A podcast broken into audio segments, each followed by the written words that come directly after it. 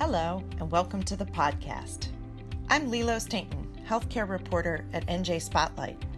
Today, we're bringing you a really fascinating discussion about food insecurity in Newark and what the community is doing to address it. Just a listener note this conversation is centered around a collaborative student led documentary called Food for Thought The Path to Food Security in Newark. Here's Michellene Davis, Executive VP for RWJ Barnabas Health, with more. So, so excited to witness this incredible panel discussion, really emanating out of the documentary uh, Food for Thought The Path to Food Security in Newark, New Jersey. An incredibly exciting opportunity for folks to come together and really dialogue around why we need to do things in a collaborative manner in order to make a long term sustainable change in the food landscape, right, in the food security landscape in the city of Newark, New Jersey. So, one of the fantastic aspects of uh, my role is that I get to, to drive social impact and community investment across the system. But that seeks to change structures and systems in order to have policy outcomes that, in fact, impact the practical experience of the way that people live. So this panel was so incredibly important to me. One, because we had a primary care physician, right? One who, yes, has, has served as a primary care physician, but also has been the head of the health department in the city of Newark. And two, the fact that we had an urban farmer on the panel. Um, and finally, the fact that we have a young person who kept telling us to pay attention to their voice so that we could figure out exactly what it was that we needed to do, but quite frankly, how the youth could lead us down that path. It's a fantastic discussion.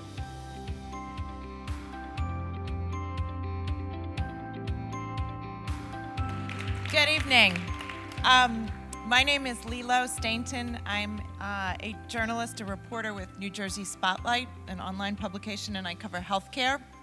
And I am really honored to be part of this in a small way. Um, I'm going to lead a discussion this evening with some experts um, that know much more about this than I do. Um, and as you know, that film raised a lot of really important and uh, heavy topics. We're not going to have time to get into all of them, um, but we are going to get into a little bit more um, about the food, health, and advocacy issues here in Newark. Um, to try to take a little bit of a deeper dive and start that next conversation. Um, and we also want to hear from you. There's a microphone in the middle there. Um, you can also just stand up if you have a good outdoor voice. Um, so without further ado, we will jump right in. Um, to my left is Natalie Agosto Filion, the Chief Sustainability Office with the City, Officer with the City of Newark. Amar- Amaryllis Olivio, who founded the Garden of Worker Bees. Dr. Denise Rodgers, who is Vice Chancellor at Rutgers University and also the chair of the Believe in a Healthy Newark Initiative Steering Committee. Deborah Veazey, President and CEO of the Community Food Bank of New Jersey. And she probably needs no introduction, Shakira McKnight, who solved the issue of road rage for us in the film. So, so we're going to start with um, talking a little bit about what are some of the opportunities uh, for healthy food, places that offer healthy food, and places where people can um, can learn more about what options they have and how they can eat better. Deborah, this sounds like a question for you to start with. Right. Well, the Community Food Bank of New Jersey started here in Newark, so we're very proud of our roots. Um, we have 140 partners in the city.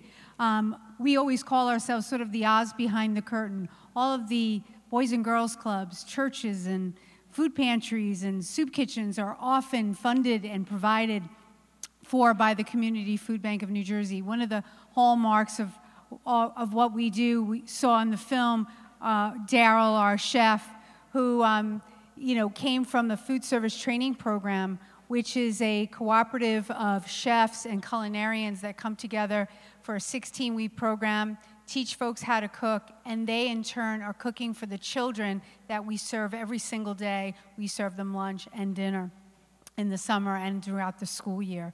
So there are a variety of programs at the food bank is very deeply entrenched with and involved with in the city of Newark and throughout the state. Um, things like the backpack program, kids that are getting backpacks on Friday and having enough food for the weekend. So there's so many things that we're a part of in the city and very proud of. Thank you. Amaryllis, tell us a little bit about the work you're doing.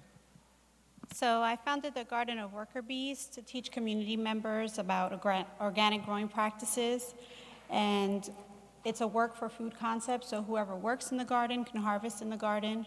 But in addition to the garden, I also teach uh, classes on culturally relevant uh, cooking. So we grow specific herbs like cilantro, we grow um, callaloo in our garden, so things that are whoever participates in the garden, they can bring seeds and things that they are familiar with. We grow them. We also have workshops and seminars that pertain to canning or preservation. And some of the more recent classes that I've taught, I brought a um, book just to show. It's called The Taste of African Heritage, which is a plant based diet. And so this is a six week series. Um, I also have a vegan uh, book to show. Then this is a free resource that's also provided. You can go to farmsanctuary.org. And I partner with other organizations like the American Heart Association to promote a plant based diet as well. So these are all things that are uh, full circle right. to show how to use the um, produce that we grow. Um, Amaryllis, tell us a little more about uh, urban farming in the community. How, how has it changed in Newark? This might be something you can jump in on too, Natalie. Um, how is the, what are you seeing in the community and the appetite for urban farming here, Amaryllis, and, and how is the city sort of contributing to that, if you will? Right, so I think that there's a large interest in urban gardening, and so again, through the Adopt a Lot program, it is a one year lease. And I think that there needs to be more policy and agri- uh, more poli- policy advocacy change for land tenure, where would allow a larger time period for us to use and develop that land. Natalie. Yeah, so I'll, I'll, step in a little bit. So um, I was really struck, actually. I started as chief sustainability uh, director with this uh, officer with the city about a year ago, a little over a year ago now, and um, I come from my my expertise is in adaptation to climate change. So how we um, address the the impacts. Which you can you can say those words in Newark apparently climate change. We can say climate change yeah, okay. um, in Newark and in New Jersey now, yeah. throughout the state, in fact. Um, uh, and so uh, I come from um, a mindset which really focuses on sustainability as tied to the climate conversation. And so, um, and, and just as sort of a personal aside, I, I also am not an avid gardener, which actually makes me someone that's not as like deeply engaged in, in how to do that work. I, I tried my hand, I'm actually I'm a, a foodie, so I'm a big eater of local foods. And that's my uh, passion when it comes to that issue in particular. And so I was really struck by the number of people who raised their hands in a, a variety of community engagement sessions that I've had since I started, naming that particular need as something that um, needed to come up. And uh, I've I've done a number of conversations with different community stakeholders, obviously um, eh, public input, and in a recent conversation with the mayor, actually found out that that's his top priority issue for 2018. And I'm actually going through a process um, in updating the Sustainability Action Plan, which will uh, hopefully get us at some really key uh, goals and objectives for how to advance this particular leg of the sustainability um, piece of the sustainability umbrella. Dr. Rodgers, tell us about the DASH diet and why it's important that we should know that. Wow. So, um, I think one of the issues that we often have in trying to make decisions about food is what diet to follow. And this becomes particularly complicated when people decide they want to lose weight. And, you know, people will eat only grapefruit or God knows what people, uh, it's just unbelievable what people tell me they do to, to, lose weight. So the DASH diet was developed by the federal government actually many, many years ago. It's dietary approaches to stop hypertension. That's what DASH stands for. It turns out that it is the number one diet rated by U.S. News and World Report, and you know they get everything right. Um, it is the number one diet for overall nutrition and weight loss and maintenance in this country. And there are tons of free resources about the DASH diet because it was developed by the federal government that are available. I, we have some materials that we have here for people who are there interested in it. Um, but it's also just, even if you don't have hypertension, it's a very healthy diet to eat, and it's a very healthy diet for children as well. So I'm a big proponent of the DASH diet. Go home, look it up on your phones, look it up on your computers. Lots of, lots of good recipes and easy ways to follow it. Thank you.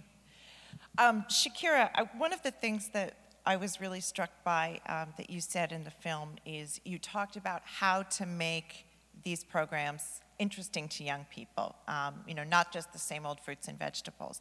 And I think that um, what do you what kind of insight do you have to share with us about how to how to get young people involved and how to speak to young people when you're talking about these things?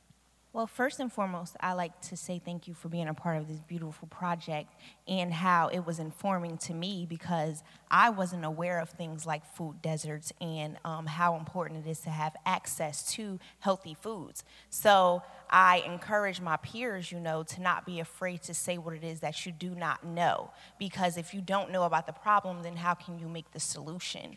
Um, and I also believe that young people um, can utilize social media. Um, just like this beautiful video, you know, it was attractive to us. So things that catch our eye to make us pay attention, you know, to the things that we need to see. So utilizing social media in positive ways so that we can reach out to our peers and let them know about things like food insecurity so that we can help this issue and create things that we would like to see. And also knowing about the solutions that are there like food banks and, you know, farmers markets and things like that that help us. So I feel like, you know, information is power, and young people knowing about these things and being a part of these conversations is very important.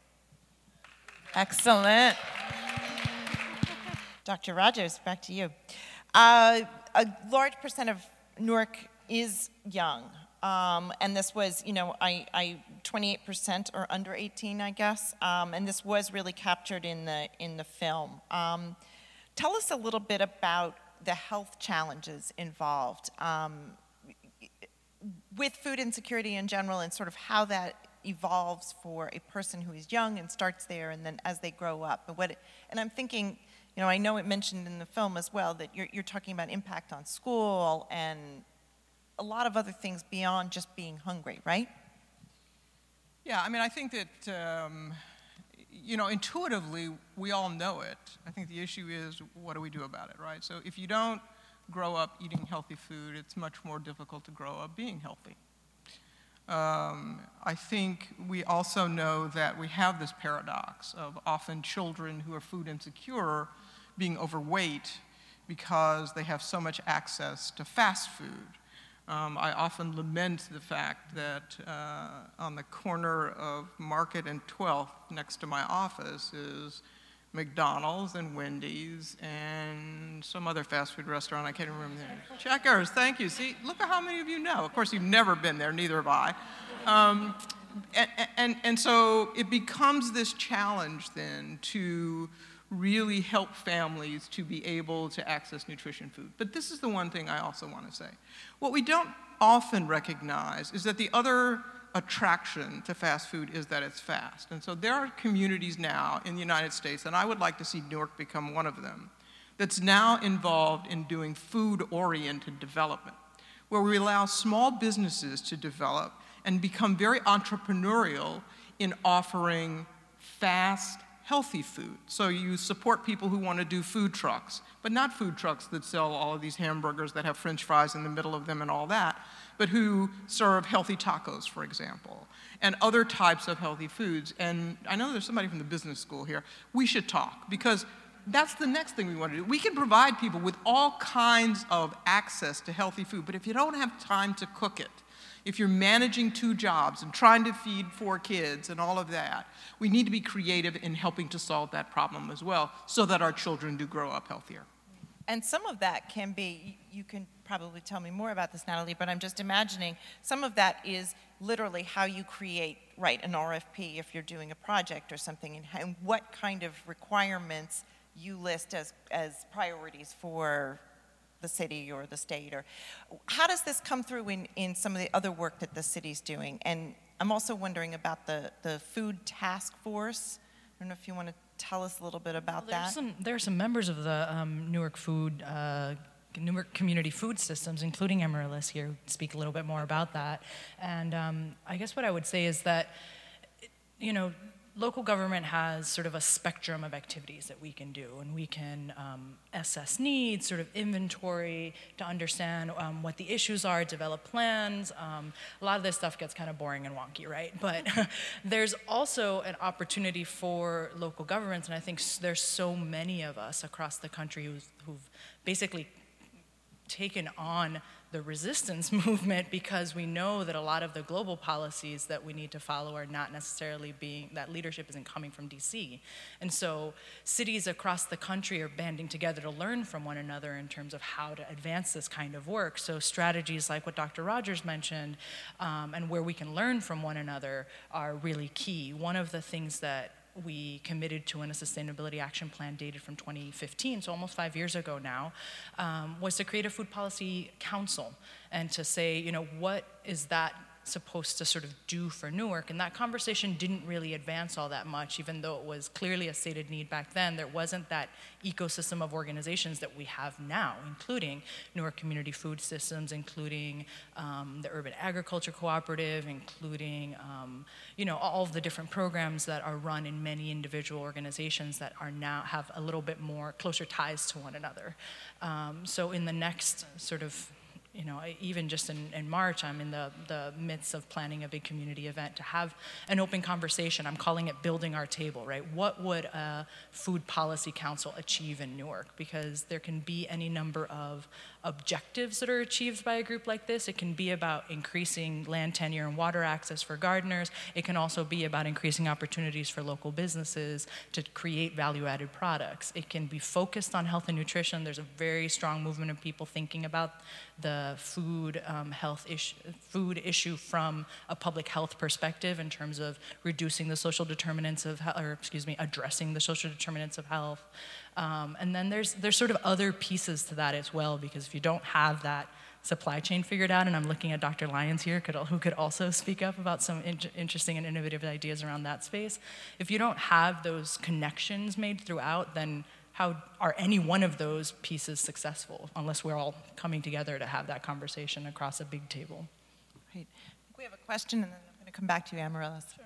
Yes, I have a question. Well, I just speak louder because I think the microphone, I don't, oh, it's working. Hello, hello, hello.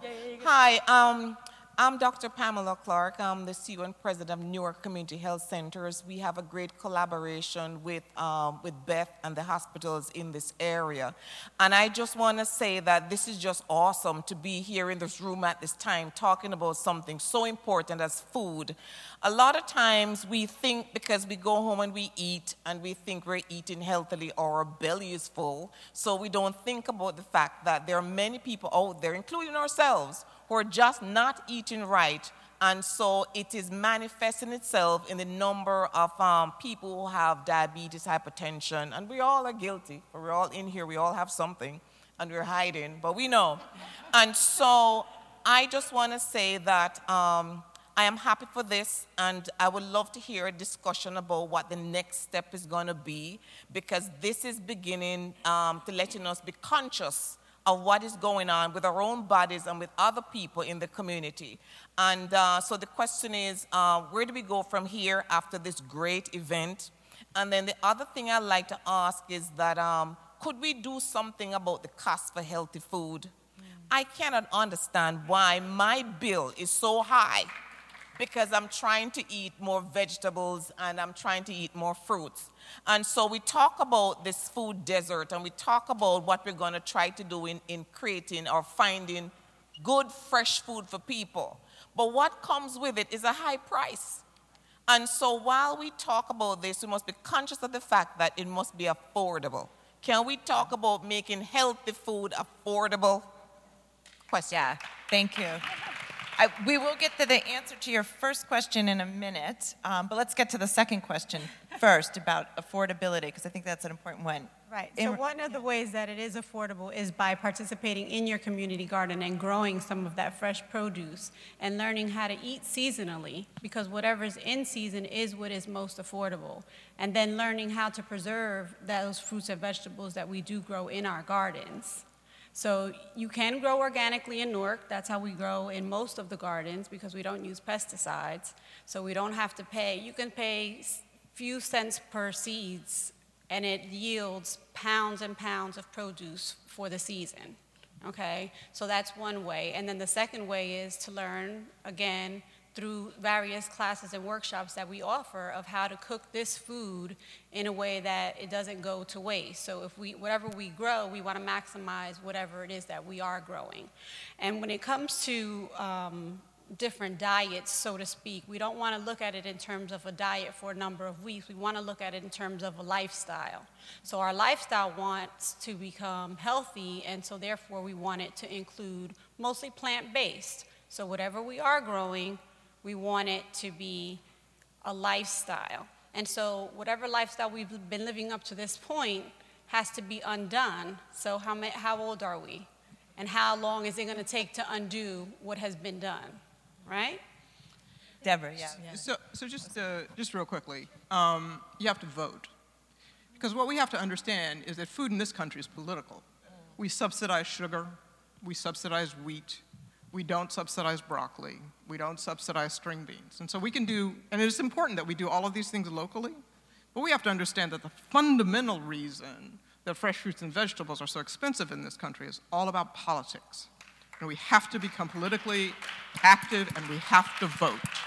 And, and I would add, food policy has to be an issue for politicians Absolutely. because it is an issue now that is largely governed by um, agribusiness. by agribusiness and by lobbyists for industries, whether it's you know the soda industry or the whatever industry.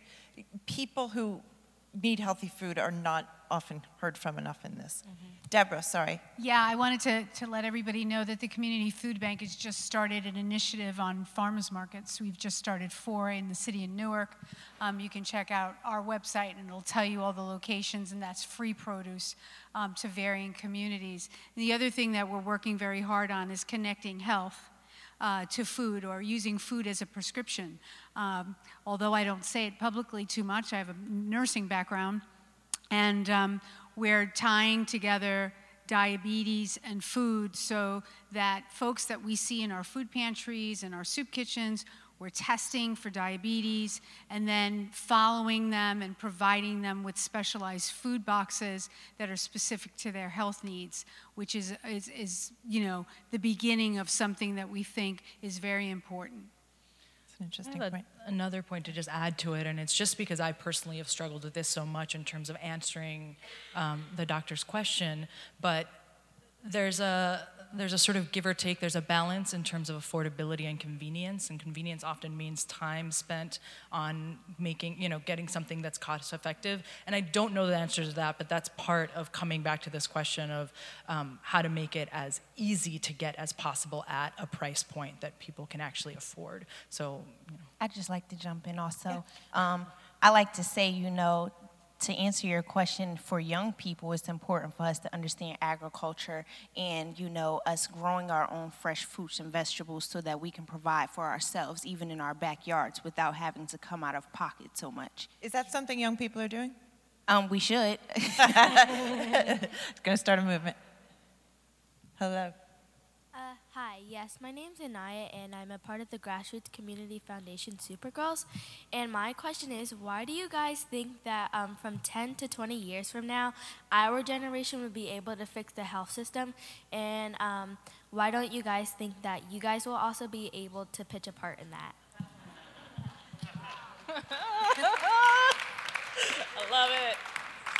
I don't have an answer for you, but that's a damn good so, so as a person who spends a lot of time in the healthcare system, um, and I'm assuming that's in part what you're talking about, um, I think you're absolutely right.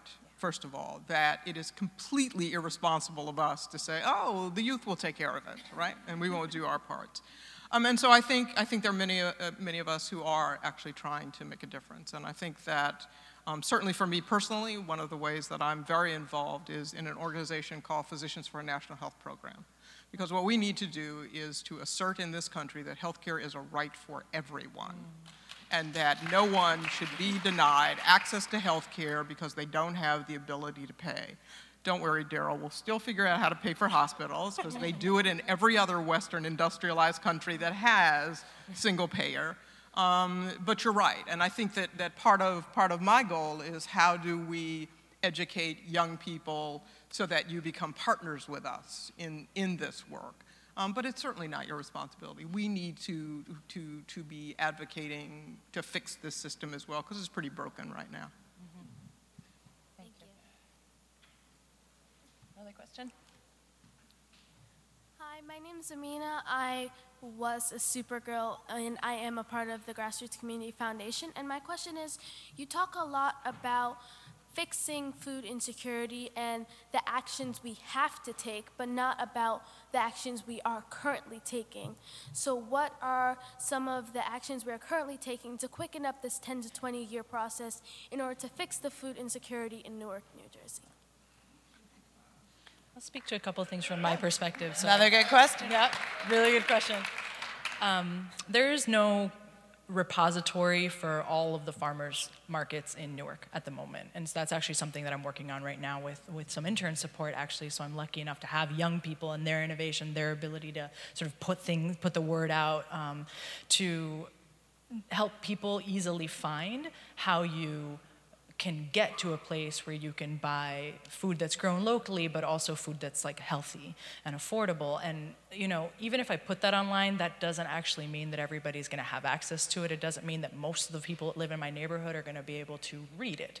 And so there's also an effort to be able to translate that information and make it immediately accessible in other ways, which has to be about honestly, like, you know, pounding pavement. That has to be part of the approach. We can't just do everything online. And I think, um, you know, I, I, was recently in a meeting with all the directors um, in all the departments in the city, having a conversation about how we can do better community engagement because it's feedback that we get a lot, right? We put information out, we say, okay, we're gonna get back to you, and then we never get back to you. And that's a problem. And it's something that we're really working on right now. So I'll just name that one thing, although there's a handful of other things I could mention as well. Deborah. Yeah, um, thank you, Supergirl. um, one of the things that is most asked of me as I travel around the state uh, is that a lot of people think that food insecurity exists in a lot of the urban centers or the places that are most typically aligned with what people think is hunger. But I can tell you that hunger exists in every county in the state of New Jersey. And the one thing that people always or often will say is, I believe that hunger exists, but I just don't think it, it is in my community.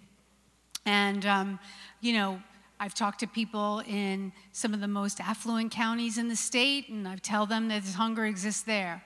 When I tell people that the highest food insecurity for children is Cape May County, they, they seem very surprised by that. Um, so I'm glad for your question, and it's an important one. But I think the first thing that we can do to combat food insecurity or the thought of food insecurity is to start telling people that it does exist, that hunger does exist in this state and in this country. There's 15 million hungry children in the United States. So that's a real, that's not just a fact, but it's a reality for people every day. I was one of those hungry kids. So I know what it feels like. And as and one of the things that a lot of people don't know about the Community Food Bank in New Jersey, which is that we're the largest food bank in the United States. Um, and one of the great things, if you come to our you know, hillside location, most people who come for the first time say, I had no idea how big it was. It's the size of six football fields. It's massive. So we have a lot of food to give. And so there's lots of ways that you can take action. Tell, your, tell people that people are hungry. Look to your neighbors and try to help out. Instead of having a birthday party where you get the six pair of socks, uh, decide to bring food to the party and donate it. Thank you. And thank you.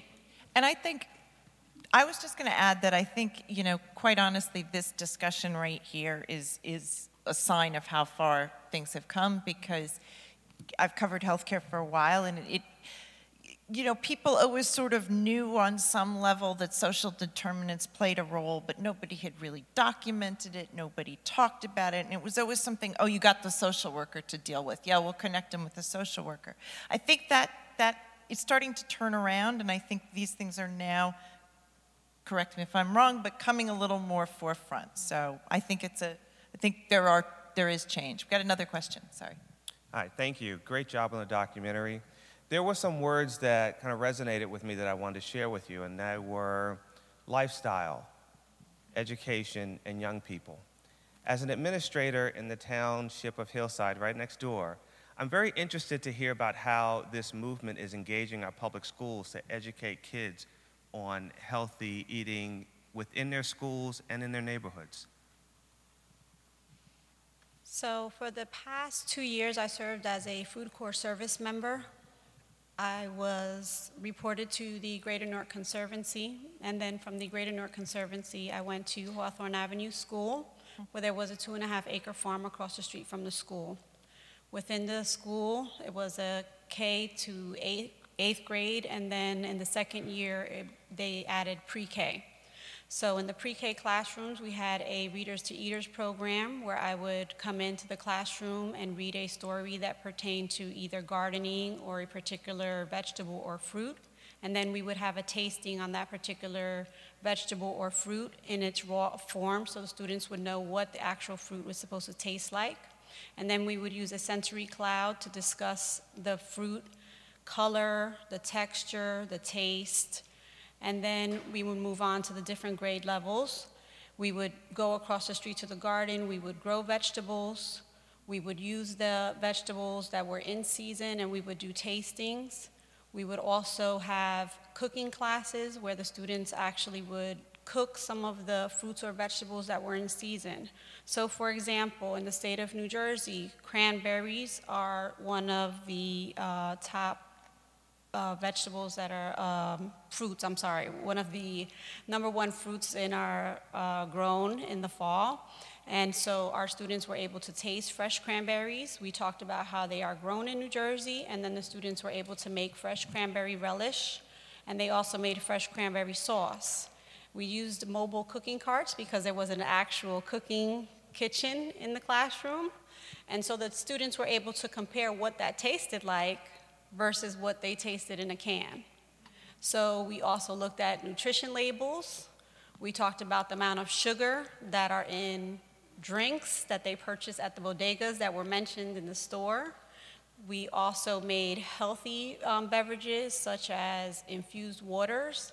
So if they like something like a pineapple soda, we would make pineapple infused water.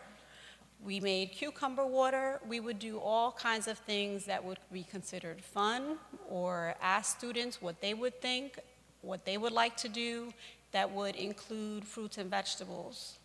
So those are just some of the things that we would Great do. Examples. Can I just chime in just one time? Yes. I just wanted to say um, to put you know this information into the schools. Um, I know that Newark is coming back to local control this week, and I believe that we have a part to in taking in letting our voices be heard and being a part of the curriculums that are going to be made in the schools. So putting classes like home economics back into the schools and teaching kids how to healthy eat, how to eat for themselves and cook for themselves because parents might not be in the home. Well said.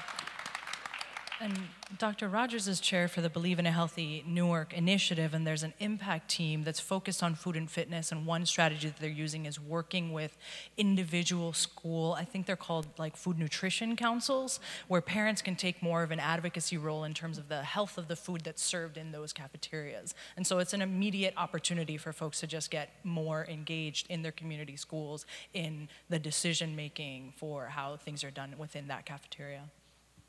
Got another question? yeah, so I was just um, as I was watching the you know the movie, it um, it struck me the mention that you know 86% of our stores in Newark are bodegas, and it made me think, and this might just be a maybe this may be like a next step or another project. Um, you know, I'm wondering if we've talked about leveraging what's already there to try to push more healthy foods into those, you know, th- these little small businesses, little entrepreneurs, people owning their own little store, that they're already right there on the corner you know, and, and just think about what sort of initiatives could we maybe put in place to encourage the healthy foods to be available through those little infrastructures that are already there. Yeah. I know for a fact that the, there is a state program, I think run through the Department of Health, that has worked, I think, with certain communities. I know they've done it in Trenton.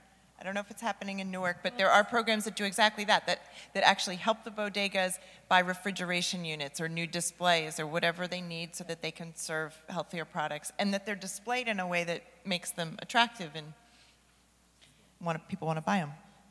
Amaryllis has got this great career development story because she's actually worked with the city doing a program just like that years ago. And so if you want to speak a little bit about that, I agree that there's a 2.0 and a like, what does this look like now? But there was an effort to do that. Right, so back. a few years back, we were, um, there was an initiative to get the bodegas to have more produce available. And so it was through providing refrigeration.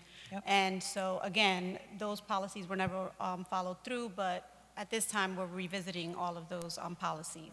The groundwork is laid. Is making sure that if you know if bodega owners are buying things that they know someone's going to be there to buy it, exactly. right? So it comes back to this question about lifestyle and people having a readiness.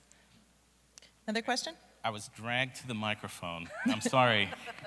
um, but I wanted to let folks know, first of all, uh, congratulations about the film. The, uh, the, uh, the journalists were brilliant. And if you want to go to Rutgers, I can get you in without a problem. Um, Karen, you didn't tell me that, you know, the film would add 100 pounds to me. But I wanted to let everybody know that um, the partnership between Rutgers and Robert Wood Johnson Barnabas Hospital uh, Health, uh, Barnabas Healthcare System is designing a all-encompassing Newark-wide uh, urban agricultural initiative. So that's the existing community gardens and all the folks that are doing great things that you saw in the film, but also to add to that and start to think about these issues related to property and whether or not the community gardens can stay more than a year and be able to have longer term leases and also to address the business uh, aspects and recruiting entrepreneurs because agriculture is a place where young uh, talent is needed for us to keep this actually going. So the question that I'll leave you guys with is how can we can uh, promote the careers that young uh, kids can now just start to think that agriculture could be a career that I could pursue uh, rather than all the other careers that are out there. Why can't Newark be the home of agricultural careers? Mm. Well, I understand it is becoming sort of the new home of innovative agriculture technology in a lot of ways. So yeah, it seems like a natural fit. Another question, we got a couple more. Um, yes, um, my name is Todd. I'm a student from um, Barringer High School.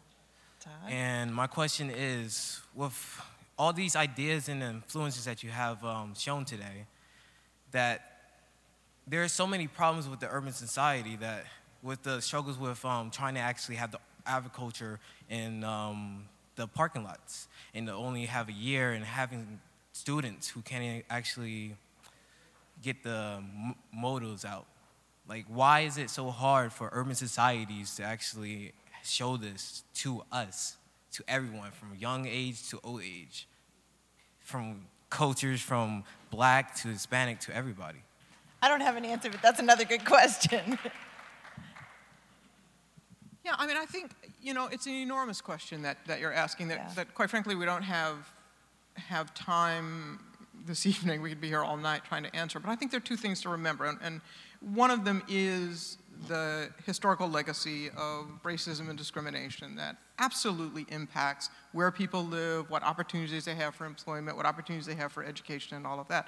And so when you have these things that are rooted in historical discrimination, it takes time. And I think that one of the beautiful things about what's happening tonight is this is yet another cog in the wheel of progress. That every time we do these things, every time we bring people together to have these conversations, when we look at what's already being done, when we look at young people taking a lead and helping us think about not only how do we make sure you have access to better food, but also you're thinking about these bigger issues, right, of jobs and improving the city and all of that kind of stuff this is just part of the movement. And I think that that's how we have to think about it, is that we're doing our part in making things better. And that's crucially important to continue to do. I just want to say um, to piggyback off of you, someone else said these problems didn't happen overnight, so we can't expect for the changes to happen overnight. So I just want to throw that in there. Yeah. To add, if it makes sense now to, to mention, but um, you know, the, we're updating our sustainability action plan, and we'll have chapters that are coming in forthcoming in the next few months.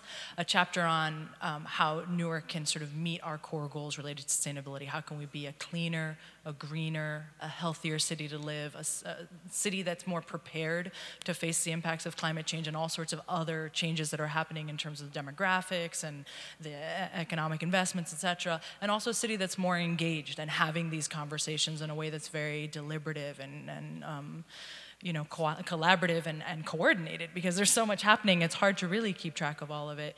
And um, the goal statements that will have to emerge over the next few months in, in community engagement in terms of naming what is going to be in the next sustainability action plan related to food, I actually find it really hard to think which of those five chapters food would fit in. It's actually in all of them, right? If we're doing work around sustainable food systems, it's one of those things that touches everything, which is why it's particularly hard to handle and to, to like address it.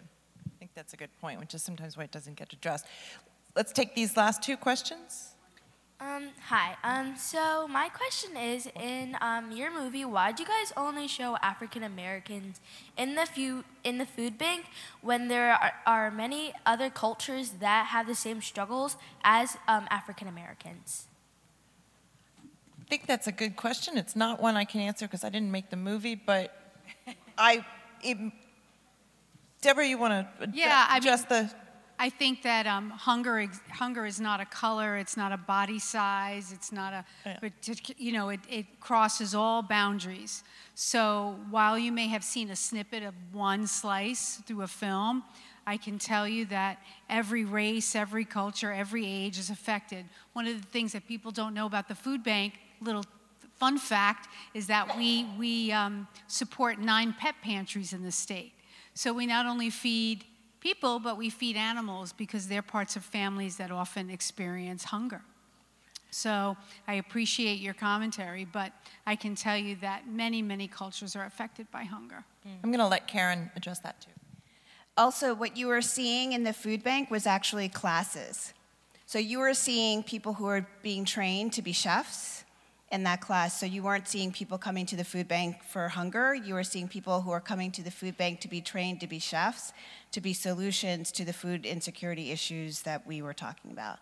So, thank you. But I think it's also, I think that does raise an important point, and I think the image of how we portray hunger and how we portray solutions is really important. But I do want to um, mention that in our communities of color, there are high prevalences of issues with obesity, with cardiovascular disease, with diabetes, and I do believe that with lifestyle change, fruits and vegetables, and that those things are preventive. Okay? Well, that's a great place to leave it. We are going, I'm going to turn it back over to Marilyn Harris from Robert Wood Johnson Barnabas, who's going to tell you all about how you can sign up to uh, continue the conversation. Come on and thank our panelists by putting your hands together. We thank them so much for what they have done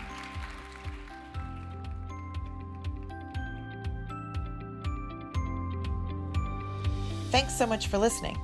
Be sure to visit njspotlight.com for more healthcare news and search RWJ Barnabas Health on YouTube to see the documentary.